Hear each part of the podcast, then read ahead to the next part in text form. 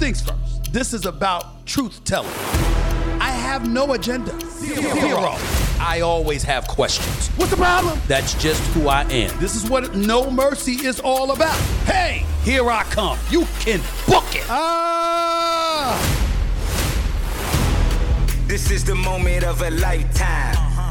The clock's ticking like my lifeline. Until I flatline, I push it to the red line. Who gon' stop me high? Who gon' stop me high? Breathtaking, a move that I make. I give it everything I got.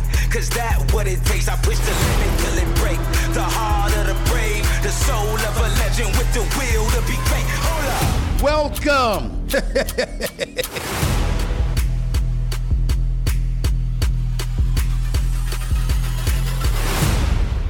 What's up, everybody? Welcome to the latest edition of the Stephen A. Smith Show, coming at you every Monday, Wednesday, and Friday at 4 p.m. Eastern Standard Time, 1 p.m. Pacific over the digital airwaves of YouTube. I want to say thank you again, as always, to our official sports betting company, FanDuel, the official sports betting company of the Stephen A. Smith Show. Make sure to watch, to like, and follow the Stephen A. Smith Show on YouTube. Make sure to click the bell to get notified of all our new content. And be sure, as always, to pick up a copy of my New York Times best-selling book, Straight Shooter, a memoir of second chances and first takes. You know, I was really, really interested in talking to my next guest. My guest survived one of the worst school shootings in this nation's history. Since then, he's become a gun control activist and an emerging voice in politics. He is a co founder of Leaders We Deserve. Please welcome David Hogg. Did I pronounce your name right? I wanted to make sure I pronounced it right. Is it David Hogg? You did. Thank Thanks, you so much. Thank you so much. It's a pleasure. It's a pleasure to meet you, my man. Thank you so much. First of all, it's congratulations in order. I'm hearing that you're a new graduate of Har- from Harvard University. Is that true? That is true. All right, congratulations, man. Congrats. By the way, what did you study? Let me let me be a little bit nosy in that regard. What did you study there? Well, I studied history. Okay. So I mainly American history, yeah. I got you. You know, um, you know, you launched a new grassroots organization called Leaders We Deserved. First of all, tell us about when you started uh, this this grassroots organization and remind our audiences specifically why you elected to do that. Yeah. So, you know, I uh, started an organization prior to Leaders We Deserve called uh, March for Our Lives. And I started it with about 25 uh, friends of mine uh, after the shooting that happened at my high school in Parkland, Florida. Uh, and we're an organization dedicated to helping to turn out young people to vote. Um, and also uh, advocating for stronger gun laws and a holistic approach to, uh, you know, how do we end gun violence? Not just how does somebody get a gun, but how do they, um, how do we prevent them from wanting to pick up a gun in the first place and harm other people? Um, as part of that process, there was a young man I met who we hired um, to be our organizing director named Maxwell Frost, who um, a couple of years after we hired him told me that he was interested in running for Congress. And he was 24 years old at the time. And my first question was, you know, you have to be 25 to be a, member of Congress, right? Mm. Um, and he said, yes, he knew. And he was going to be 25 uh, by the time he was elected. So he, so he could serve. Mm. Um, worked on his campaign, and Maxwell Frost is now the first Gen Z member of Congress elected. Uh, I raised him about $380,000 in his first quarter. And uh, he's the first Afro Cuban person in Congress as well. And after that, I talked to his campaign manager, uh, Kevin Lata, and I said, it'd be really great if we could take this model and really focus on electing more young people to state legislatures and a couple more people to Congress as well. And that's why we started Leaders We Deserve. We're an organization dedicated to helping elect more young people to government uh, to elect more people that understand the anxiety of what it's like dealing with crushing student debt, uh, the anxiety of what it's like to go through a school shooter drill, or worry about your children not having an, ha- an inhabitable planet. Mm. You know, just as a fresh air reminder, it was Valentine's Day, February 14th, 2018. Uh, you were a senior at Stoneman Douglas High School in Parkland, Florida, and on campus when a 19 year old former student of the school entered Building 12 and started shooting with a semi automatic weapon, just to make sure I provide that level of clarity to our viewers and listeners at this particular moment in time. And I'm just thinking back to that particular moment in time, and you have a, a title like this Leaders We Deserve some would sit up there and say the obvious. When you say leaders we deserve, it connotates that, excuse me, we deserve better than what we have. There's some folks on Capitol Hill that just ain't getting it done. Speak to that, and and we all know when it hit home for you, really. But as you really, really wanted to start, jumpstart this organization and ignite this movement, Talk to me about why so many people should feel disgusted with what we're seeing from politicians on Capitol Hill. I mean, the fact of the matter is, unfortunately, I, I don't need to explain it that much because everybody sees what's happening around them. We're seeing, you know, the gutting of the middle class. We're seeing uh, every day at this point, basically, school shootings happening on a weekly basis and daily gun violence in our communities that is not being covered mm-hmm. a lot of. Uh, we're also seeing, you know, what happened in Hawaii. We're seeing 100 degree water off the coast of Florida that is killing coral reefs um, and harming our planet and endangering the future of our children. And I think that ultimately is why we called it leaders we deserve. It's it's not to say that we haven't ever had leaders that we deserve in office, and we do have some currently too that that are there like Maxwell. But it's to say that we haven't had enough. You know, I think about people like uh, the civil rights activist John Lewis, who we met with after Parkland, who some of the mm-hmm. students met with after Parkland, who told us this is a marathon, not a sprint. And I think about how when he started, you know, it was largely impossible for many people like him in the civil rights movement to get elected in the first place. But because of the decades of work that he put in uh, with tens of thousands of other people, really millions of other people around the country, that he was able to get elected. And so many more people like Maxwell Frost were able to get elected in the first place. That's what we're trying to do here is to elect more people that are morally just, that don't take corporate money, for example, that put the people's interest first and the, and the special interest far after that. Well, David, how are you going to pull that off? When we talk about corporate money, like when I think about, uh, uh, uh, again, I'm looking at corporate America and I'm saying, excuse me, everything cost. Like, why are they after money? Because guess what? You know what? You got to pay. You know, you you want to you want to run commercials. You want to go on the campaign trail, et cetera, et cetera. None of that is free. You want to run commercials, or you know, it, it doesn't matter what network it is. They're charging you for the time and what have you. So when you talk about politicians not taking corporate dollars, is that really is that really a reasonable expectation? Isn't that something that's a, like a pie in the sky kind of mentality to think that you can have a sustained level of success if you don't have corporate dollars supporting you?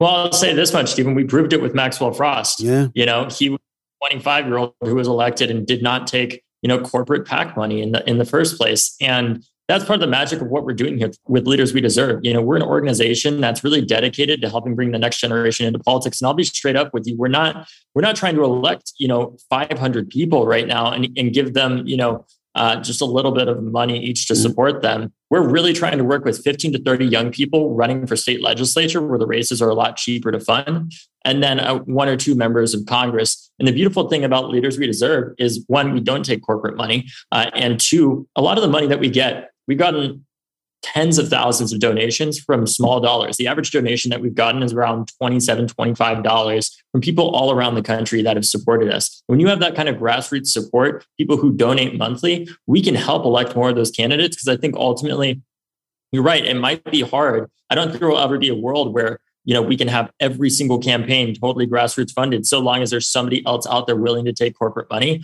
But what we can do is elect more people and make it so unpopular to take corporate money we can change the rules of the game and do things like change the supreme court so we can end citizens united which enabled you know these politicians to be able to take so much of that corporate special interest money in the first place. Because ultimately we do know that if we raise that standard and we say that you can't take that money and we make it illegal then they can't is it plausible that there's somebody out there, or have you encountered corporations out there that have come to you and said, wait a minute, we actually support your cause. We actually agree with you. Don't put us or lump us in the same categories, uh, uh, in the same category of these corporations that may be against such causes. And as a result, that's the kind of money you certainly don't want. Have you found corporations that have sided with you and really support your movement and wanted to contribute?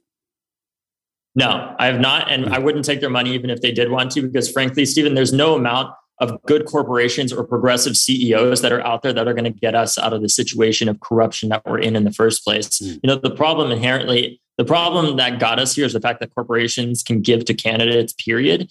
Uh, and that's taking money from a slightly better corporation uh, no matter what they say, is not going to get us out of here because there's always going to be worse bad actors out there that are just directly driven by greed and profit in the first place and not driven by what we are driven by, which is, you know, electing morally just leaders like Maxwell Frost to reflect our generation, people like Averie Bishop, who is, um, you know, the first woman of color to win Miss Texas, and if elected to be the first Filipino woman in the Texas state legislature because she just announced her campaign and she's the 1st mm-hmm. candidate we're supporting. So that's what I would say to that. The advent of social media has really taken fold in recent years, obviously.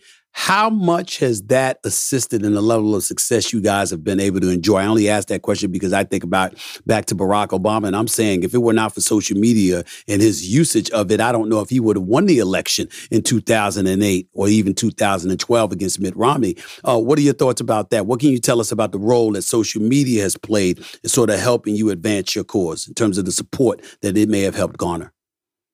Well, I think it's been enormously helpful. I mean, Stephen, you of all people know that, right? Like I've seen you out there with all the memes and everything of, of you know your commentary, and I, I love it. That's how I became aware of you in the first place. It's not because I watch a, a ton of sports personally, but it's because everybody loves your comments and your show. Right. Um, with uh, leaders we deserve and with march for our lives in particular you know when we started after parkland uh, a big asset that we were able to use was twitter. You know a lot of the time in the past you would have to get a lot of journalists to cover you but ultimately we had so many young people supporting us on social media that we were able to get almost a million people to march with us in Washington, D.C. We've made March for Our Lives the largest youth led movement in America since the anti Vietnam War protests that happened during the 1960s. We've registered tens of thousands of young people to vote and we've marched with them around the country.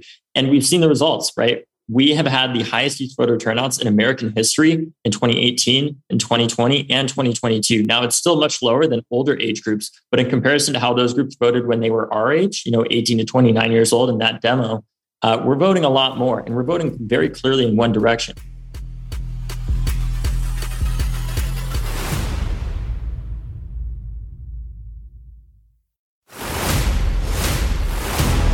This is the moment of a lifetime. The clock's ticking like my lifeline. Until I flatline, I push it to the red line. Who gon' stop me high? Who gon' stop me high? If I was to ask you what's the top three goals, what's the top three goals of leaders we deserve, what would they be? Well, I think one, it's bringing a new generation into politics that understands that you know we can work across the aisle and get things done at the same time. The partisan politics that we have in our country right now is not uh, great for democracy. It's not great for our people in the first place. And I, I know from talking, you know, obviously gun control, Stephen, is not the most uh, non-controversial topic. Right. Uh, you can imagine. But, you know, I joined the shooting club at my college. Mm. I've talked to people who don't agree with me um, on everything. But you know what I find every time, even with most of the people who vehemently disagree with me, uh, is that there is common ground that we can move forward on. While some people may not agree that you know they don't think that uh, a semi-automatic rifle like the AR-15 should be banned. Um, they do think that we need more mental health funding for the two-thirds of gun deaths that are suicides, and that's something I'm willing to work together on uh, to make progress on that in the first place.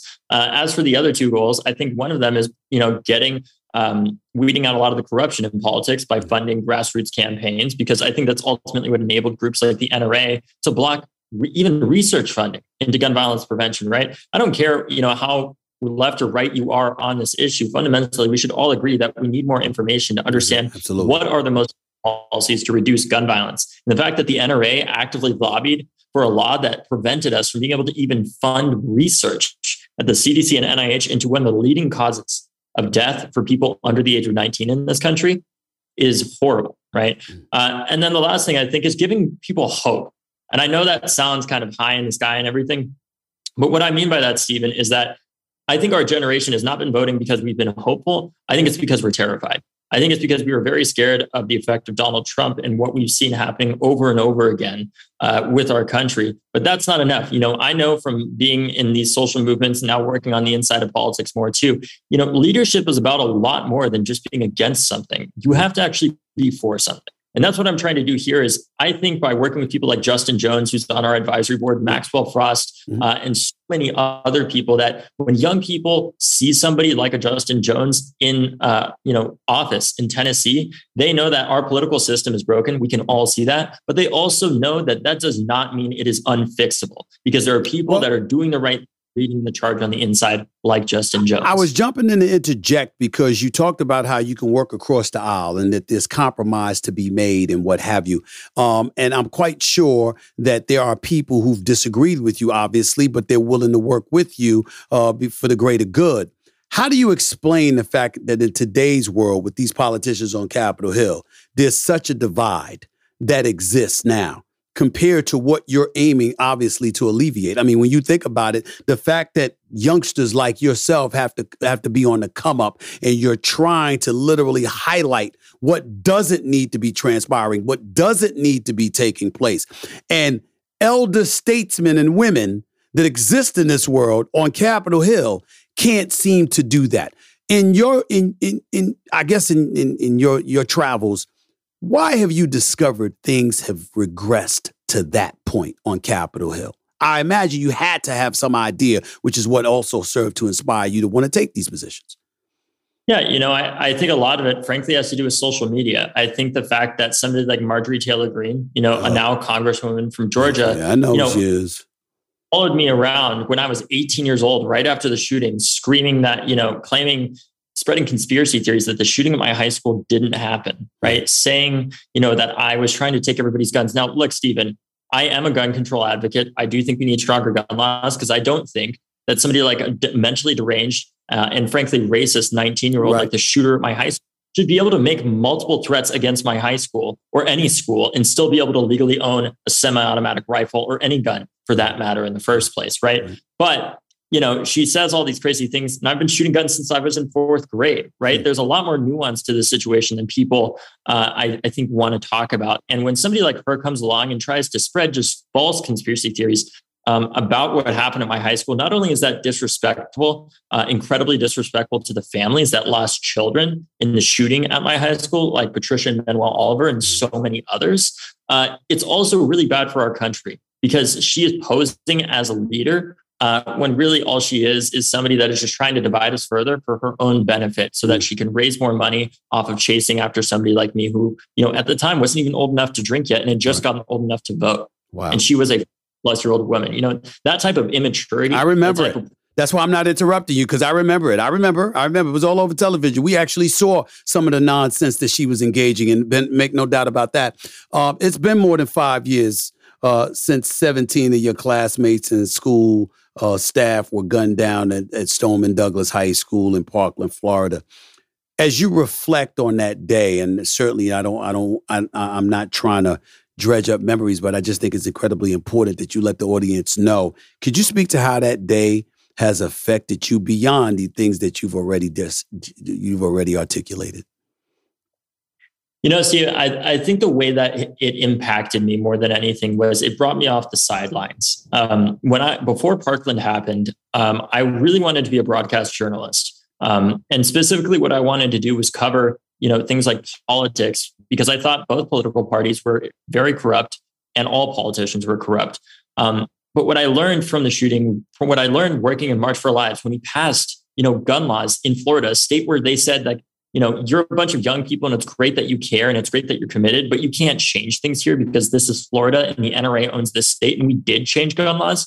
I, I realized it is not simply enough to be against things and say everything sucks and therefore I'm not gonna I'm not gonna get involved because that is not how you fix things. Hmm. You actually have to propose something better and work towards it, right? And I think that's really the biggest way that it changed my my the trajectory of my life is I realized it's not just enough to point things out. I got to get out there. I got to get involved with my classmates and so many others that have been doing the work for decades too. You know, I'd be I'd be remiss not to bring up the fact that there are many people in you know our movement in March for Our Lives specifically started before Parkland, you know, because there were so many people, especially in Black and Brown communities, like Erica Ford in Jamaica Queens in New York, mm-hmm. um, like Mike out in California, and so many others that have been leading this charge against gun violence for decades, right? And never have gotten the credit that they deserve, but laid the groundwork to help bring us up as a movement um, and let, you know, March come in and, and be part of that in the first place. And it just, it's been really remarkable to see how you know the movement started in Parkland, but it goes beyond Parkland. Mm. We have from across the country involved in our organization that are impacted not just by school shootings, although of course I care about that. They're impacted by things like, like you know, gun suicide, which is two thirds of gun deaths, that are right. impacted by daily gun violence that disproportionately affects specifically young Black people way more than it does almost any other group in the country. And I realize that if Parkland is not safe, mm-hmm. if Parkland is safe and other communities are not safe, we still have not done our job because it shouldn't matter you know what the income is or what the racial demographics of your community looks right. like no community should have to live in fear of gun violence inside or outside of their schools in the first place, no matter how the media chooses to cover one much more than the other. Well, let me say a couple of things before I ask the next question. First of all, I, I really, really appreciate the positions that you've articulated, and I thank you a lot for it. I remember you criticized the coverage by the media of the Parkland shooting because you said it did not include a lot of the black students. I appreciated your position on that. I certainly appreciate that just four days after the shooting, you and your classmates organized March for Our Lives in Washington, D.C. I thought that was very a very profound moment in American history. And now thinking about the organization, and once again, just so everybody knows, Leaders We Deserve, that's your grassroots organization. You plan to make your first rounds of endorsements throughout the uh, second half of 2023. I want to know what areas of the country are you actually eyeing? Well, for one, uh, there's an election coming up in Virginia that's very important. Virginia is one of the few states in the South that has not uh, a, a banned abortion.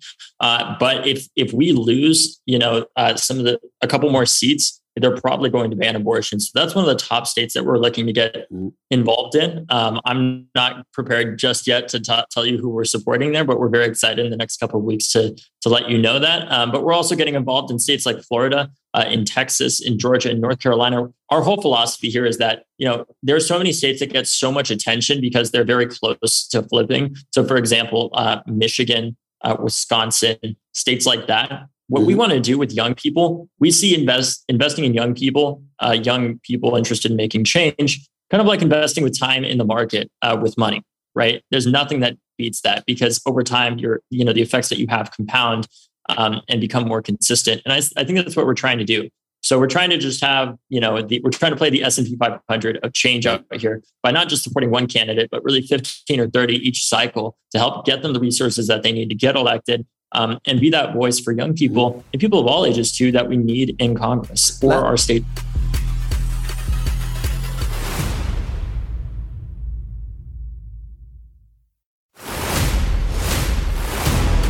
This is the moment of a lifetime. The clock's ticking like my lifeline. Until I flatline, I push it to the red line. Who gon' stop me high? Who gon' stop me high? Last question before I let you get on out of here. Just doing my research. I, I, mean, I love the fact that you talk. You wanted to emphasize you're not talking about grabbing people guns. I. I want to. I love that you emphasize that you've been shooting, you know, guns for uh, quite a long time. You're not. So the, these right wingers that say you're not taking our guns away and all of that other stuff. That's not what you're talking about here. And so you're not talking about literally eradicating Second Amendment rights. And I think it's important to, uh, to, to make that point. And I bring that up for the because I want to ask you this last question. Um, you're going to run for office one day. I, that that's what I'm saying. I mean, how, how, soon is it going to be before we start we start looking at David Hogg and, and see him and, and Senator? Uh, I, I, don't say congressman because I don't want you in office for just two years. I want you in office at least six years, at least six years, okay? Unless you're running for the presidency. Um, talk to me about your aspirations to be on Capitol Hill yourself in a very official you know, I, capacity. I thought a lot about this, Stephen. And, and right now, you know, when I was younger, I thought, you know, when I'm 25, I want to run for Congress. But then I've just realized, you know, this is so much bigger than just me. And if I can go out there and help elect more young people that reflect our generation, because Frank, there's a lot of guys that look like me on Capitol Hill. Mm-hmm. Uh, you know, they might be a little older, but they look, um, you know, I would much rather help elect more young women, especially uh, young women of color and others around the country, um, to help you know realize that this is not just about you know me um, or Parkland or any one community or any one person. This is about a movement that is so much bigger than any one of us in the first place. And I think it's really important to note that you know nobody is here to save us.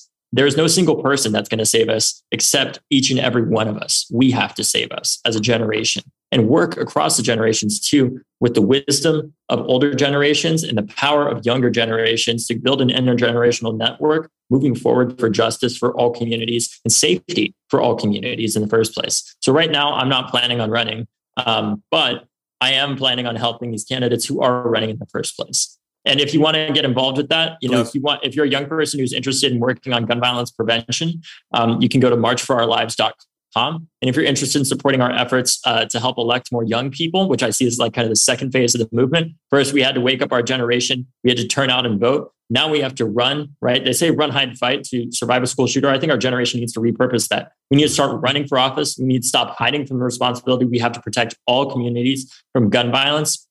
We need to start fighting for a future where all communities are safe and they have the resources that they need so that no young person feels the need to pick up a gun in the first place. Because it's not just about how they get the gun it's about why does a young man especially feel the need to pick up a gun in the first place? How can we act proactively and not just reactively? Instead of just funding more cops or anything like that, how can we get their community and their schools the resources they need in order to make sure that they don't feel the need to turn towards that? So if you're interested in working with Leaders We Deserve or potentially even running for office yourself, if you're a young person, you can go to leaderswedeserve.com the man who launched grassroots organization, Leaders We Deserve, the one and only David Hogg, right here with Stephen A. Smith. Thank you for joining the show. Good luck in your future endeavors. I'll definitely keep an eye out for everything. I love your message. I think it's right on point, and I think you're one of the perfect people to articulate the message that you've been articulating. I'm really impressed with everything that you've had to say. I certainly received an education today, and I thank you for providing it, my man. Thank you so much, man. Pleasure to meet you.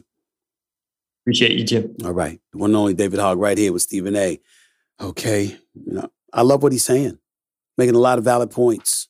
He really, really is. And when you experience the kind of things that he experienced, most of the fact is, most of us sit back and watch. We whine and moan and bitch, we complain, and then we don't do anything. We don't give a voice for the voiceless. We don't speak on behalf of those who can't speak for themselves. We don't fight on behalf of those who can't fight for themselves that are relatively helpless. He clearly is not one of those people. So I think he should be applauded for what he's doing, what he's trying to do. I definitely appreciate the fact that he stopped by the show. I admire what he and other young people are setting out to do because I think it's very, very important. After all, the future is in their hands. We got to call it like we see it. The future is in their hands. Not I'm 55. Okay. I'm on the other side now. Okay. I ain't far on the other side, but I'm on the other side now. Okay. These young thoroughbreds, every time something happens in history, it's young people who spark it. It's young people who ignite the flame and bring attention to things that need to be brought attention to or have attention brought to it. So David Hogg is one of those people. I think that we're going to hear a lot from him in the years to come. He's special. You can tell. Thanks again to him for joining the show. And thanks to you all for watching another episode of the Stephen A. Smith Show. You can watch me every Monday, Wednesday, and Friday at 4 p.m. Eastern, 1 p.m. Pacific over the digital airwaves of YouTube. Make sure to click the bell to get notified of all of our new content. And be sure to pick up a copy of my New York Times bestseller, Straight Shooter, a memoir of second chances and first takes. Appreciate the love, appreciate the support. Keep it coming, and I'll keep on coming. Until next time, everybody, this is Stephen A. Signing off. Peace and love. This has been a presentation of Cadence 13, an Audacy company in association with Stephen A. Podcast Productions. Episodes of No Mercy are available now for free wherever you get your podcasts.